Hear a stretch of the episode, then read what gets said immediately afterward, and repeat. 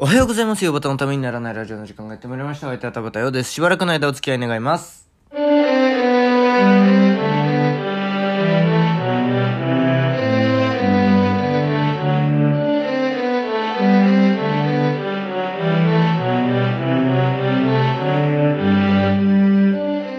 はい、改めましておはようございます。田畑ようです。いや、なんかね、ちょっとね、びっくりしたことがあるんですけども、本当にびっくりしちゃったんですけれども、なんかちょっと、もうあと1ヶ月くらいだなと、ヨバタのためにならないラジオも残り1ヶ月くらいだなと。で、なんかカレンダーと、で、まあ一応ね、あのー上げるときにいあのこのエピソードは、えー何話目ですよっていうのをうあの入れないとなんか上げられなくなっててで、まあ、入れてあげるんですけれどもなんかね計算が合わないんですよ ああとさもう30日くらいで終わるはずのためにならないラジオなんですけどもあと4 40日くらいね余裕があって40日かな？違うな。なんかねとにかくずれてておかしいなおかしいなと思ってあの遡ってみたらその入れてる数字があの正確な数字じゃなくて10ずれてるっていうね。で昨日の夜夜な夜な直してましたけれども。あまああの表に出る数字じゃないんで全然良かったんですけれども。なんかあのすごいわ間違っちゃったっていうね、えー気分悪いなっていうね。えーだからといってなんかどうなるっていうわけでもないんですけれども、うん、なんかあの個人的にそれをずっと昨日の夜直してましたね。あのね、どこから間違ったのかな。まだね、塩焼きがやってる自分から間違ってるんですよ。めっちゃ間違ってるじゃねえかよっていうね。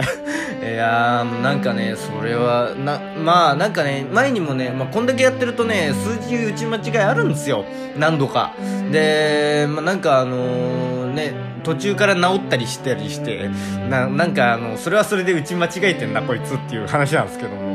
まあなんか、あのそういうね、数字はなんか気をつけなきゃいけないなと。私は銀行員にはなれないなとね、思いましたね。今日もよろしくお願いします。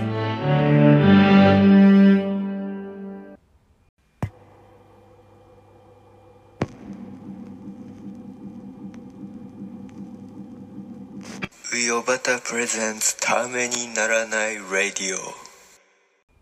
はい。なんか今まで別にその数字なんてどうでもいいやって思ってました。で、今までもまあ思ってるんですけれども、うん、まあなんかその、あれですね。岩田と伊藤のラジオを、カッコ仮、まだ未だにカッコ仮ですけれども、いつになったらその仮は取れるのかなってすごい思ってますけれども、まだそのいじりしてんのっていうね。えー、まあ、なんかそのね、えー、あれは、毎回回数言うじゃないですか。言う、回数言うし、えー、日にちも言うしっていうね。えー、まあ別にそ、それが、だ、だからなんだっていうわけでもないんですけれども、なんかそう、あの、そうするとなんか一個分かりやすくていいなっていうのは、なんか、初めて思いましたね。えー、なんて言ってんだろうなっていうね。うん、どうでもいいじゃないかってちょっと思ってましたけれどもね。えー、数字も打つ必要もないんじゃないかって思ってましたけれども、もう、こうなった時にね、初めてね、えー、そ、その数字の意味をね、えー、感じることになりますね。えー、そんなようなことで。えー、メッセージ来ております。質問箱にいただきました。ラジオネームないですね。ありがとうございます。えー、ラジオドラマまたやってください。不思議な感覚と引き込まれる感じが良かったです。えー、詩のような音楽でもあるような。えー、上端さんのこれまでの芸風とはまた違う雰囲気で良かったですということでね、えー、ありがとうございます。えー、本当にね、あのーリスナーの皆さんからね、えー、何か新しい企画をやったから何かしら来るんじゃないかって思ってたんですよ。全く来ないっていうね。もう、この方だけですね。ありがとうございます。えー、にしては再生回数伸びてるなっていうね。ちょっとだけリアルな話をしますと。えー、まあそんなことで。えー、まあ母がね、なんか上端のためにならないラジオリスナーなんですよ。ね、聞いてくれてて。で、まあなんかあの、愚痴、あの、誰も、あの、メッセージが来ないねっていう、愚痴をした、いや、言った回ですかね。その時に、あの、母が、あの、それを聞いた母が、あ面白かったけどねって言ってましたね。えー、それから、あの、この間岩田と電話したらなんかすごいいじってる感じでしたね。あの、面白くってつってね。えー、なんかすげえ嫌な感じ、あの、気分を害したので、あいつとは二度と口聞いてやらないと思いましたけれどもね。そんなこともないんですけれども、えーなんか面白いって言ってくれてうれ、うれ、それに越したことはない嬉しいんですけれどもね。えー、まあそうですね、なんか今までとはなんか、だからあのーやっぱり、その、そう、こういうものを作るときになんか、やっぱ落語とは違うものなんで、えー、なんかラジオドラマってやった時になんか身近でそういうなんかし、そういうシステムを取り入れると何になるかなっていうと、何を意識するかっていうとなんかその、ちょっと複雑なものを作りたいなっていうのになっちゃって。ねなんかね、えー、まあ、若干小林健太郎さんを意識する、ラーメンズの小林健太郎さんを意識するであるとか、あと、好きな漫画で言うとね、吉田明美さんとかね、あの、人間関係若干複雑めな漫画描く人ですから。えー、海町ダイアリーとかバナナフィッシュとか、ラバーズキスとかありますけれども、まあ、なんかそういうものをなんか意識したのかななんていうふうに思いましたけど、だから今までとはなんかちょっと違う感じでね、えー、今こうやって喋ってるのとも違う感じですよね。なんか、あのー、スローテンポというかね、えー、淡々と。で、なんかその、やっぱり分かりづらいなっていうのが聞き直してもあるんで、ちょっとなんかあのー、人のものってっていう設定で、ちょっと解説しようかなというふうに思っておりまして、えー、なんかね、今日はだから、えー、ラジオドラマを解説する回です。はい。えー、ちょっと若干恥ずかしいので、だからあの、他人の作品を、えー、私が、あまああの、解説というか、あの、批評というかね、えー、そういうことをしていくというスタンスでね、えー、まあこのラジオドラマというのは、えー、まあなんか、まあ、うよばたが、まあ、ずっとやりたかったというね、うよばたさんがやってみたかったというラジオドラマ企画で、で、まあなんかあの、そしたら、あの、友人で、こあの、高校時代の後輩の、おしおんくんっていう、しおんくんが、あ手伝ってくれるというので、始めた企画だそうです。だそうですっていうね、節々にね、えー、なんかあのだ自分が作ったんじゃないオーラを出しますけれども、えー、まあなんかね、えー、でもなんかすごくよくできたものですね、えー、自分で言っちゃうのもなん、なんでかなっていうね。えー、なんか、いろいろとなんか考えて作ってあるなっていう、初めてのものにしてはなんかすごい、あの、音の編集とかもね、すごくなんか、あの、クリアでわかりやすくって、若干ね、音量間違っちゃってるかな、みたいなね。えー、若干芝居間違っちゃってるかな、みたいなのね、あるんですけれども、しぶしに。えー、次やるときに、次にそこは活かしてもらえればな、というふうに思っております。えー、まあ、次があればばの話なんですけれども、えー、でね、えー、まあ私がすごい感心したのは、はですね、まあ、なんかちょっと脚本がやっぱりね、入り組んでるんですよね。えー、まあなんかその、うん、脚本を見たところ、本を見たところ、なんていうかね、すごい登場人物が多いんですよね。えー、最初、オープニングが、まあ時計の音で始まりますけれども、えー、まあ、主人公が時計屋の男ですね。で、もう一人出てく、えー、それをヨバタが演じていて、で、もう一人、なんか時計屋に遊びに来た子供、近所の子供ですかね、えー、みたいなのを、おまあ、シオンが演じていると。で、まあ、なんか、その、と、ところどころに、要所要所に時計屋の階層が、紛れているという、あの、絡んでくるというね、えー、形の話で、で、まあ、最初、階層から始まりますね。なんかこう、時計屋が子供時代になんかずっと時計を見ていると。で、まあ、そ、そこからふっと現代にも、現在に戻って、で、その時計屋に遊び、子供が遊びに来てて、で、その子供がその時計に振り子時計に、えー、興味を持っている風で、そこから時計屋が赤ん坊の頃に、えー、時計を怖がっていた過去というのを思い出してっていう、で、時計と時計屋が話していて、まあ、時計屋、厳密にはこれ、あの、時計と時計屋が話しているように見え、聞こえますけれども、おまあ、時計屋の独り言なんですよね。で、まあ、時計が、え時計もそれに合わせて喋っているみたいな感じですね。えー、よくよく聞いてみると。だからもう一度聞いてみると、そこは、そういうところは面白いと思う。目覚まし時計のくだりもね、あのー、なんか時計屋の独り言なんですよ。よくよく聞いてみると。えー、まあそんな感じで。で、まあなんかその店を閉めるかっつって閉めて。で、翌朝目覚まし時計の音で、えー、時計屋が起きるんですけれども、まあ早く起きすぎてと。早く時計をか、えー、目覚まし時計をかけすぎてっていうので、えー、もう一度、二度寝をするわけですね。で、まあそうす、そこで、えー、なんかあの、時計屋がまた起こされるんですけれども、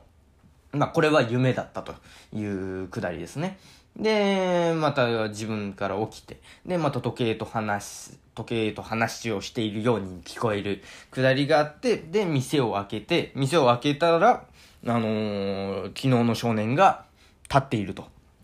店の前に立っていて、で、店に入れたら、ずっとその子供は、えー、その振り子時計をずっと眺めていると。で、そこで、えー、時計屋は見るに見かねてというかね、えー、時計に興味あるかいって言って、えー、まあ、うんって、えー、時計に興味がある風だったのでね、で、こっちにおいでって言って、えー、時計をいろいろ解説するっていう時計屋と時計、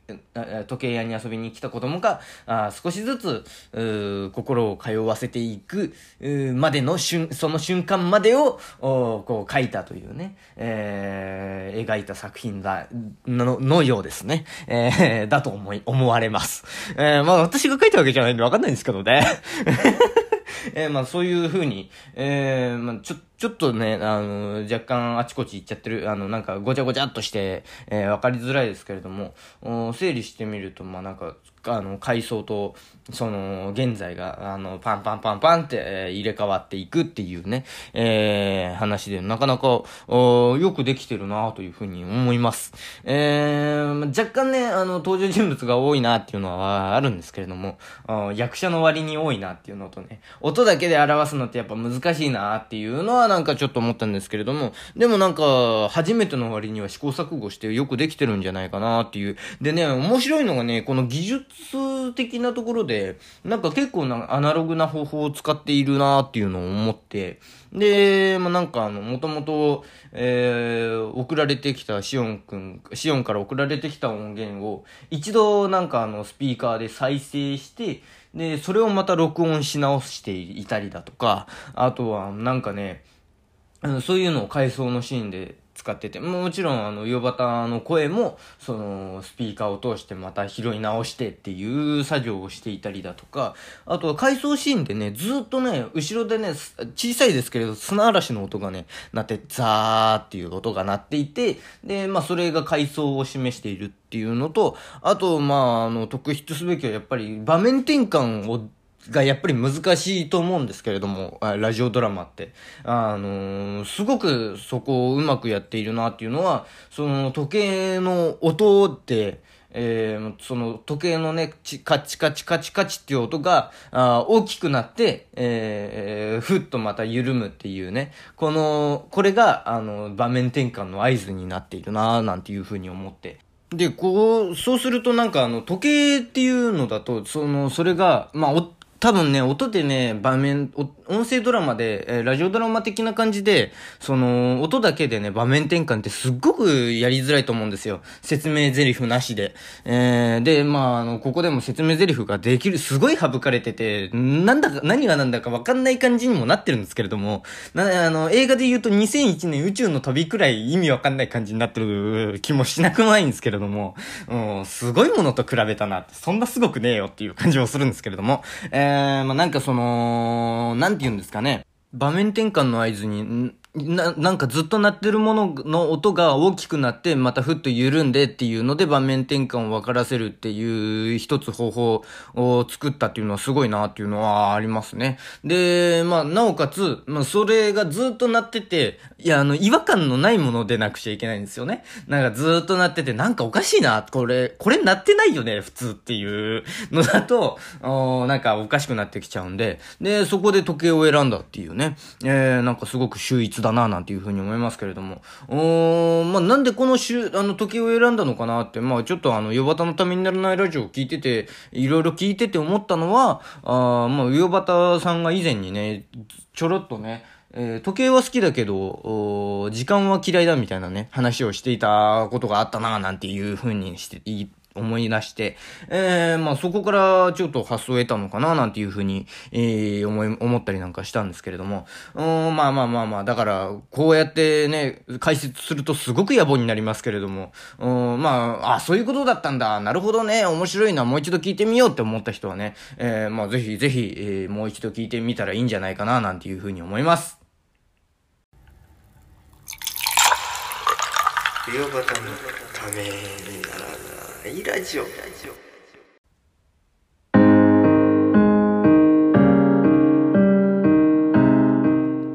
うよぼたのためにならないラジオではお聞きのあなたからのメール、質問箱でのメッセージをお待ちしております。喋ろ大トークテーマ、質問相談ネタメール、このラジオの感想、YouTube だけでやってほしいこと、三大話のお題など何でも受けたまっております。メールアドレス、うよばた .tnr.gmail.com 全部小文字で、uyobata.tnr.gmail.com です。お間違いのないようにどしどし送ってください。えー、YouTube でお聞きの方は概要欄にメールアドレス、質問箱のリンクがあるので、そこから送ってください。えー、ポッドキャストアプリでお聞きの方は、あ概要欄に質問箱のリンクがあるので、そこから送ってください。ということでね、えーまあ、自分で自分のも作品をね、解説するのはすごい恥ずかしいので、人のものという風に して解説してめちゃくちゃ褒めましたけれども。うーん、まあなんかね、だからそう、ちょっとじ、時間がね、あっち行ったりこっち行ったりするっていう難しさがね、あって、でもまあ場面転換はそういう風にやってたりなんかして、えー、まああの、回想シーンは砂場嵐が入ってるとかね、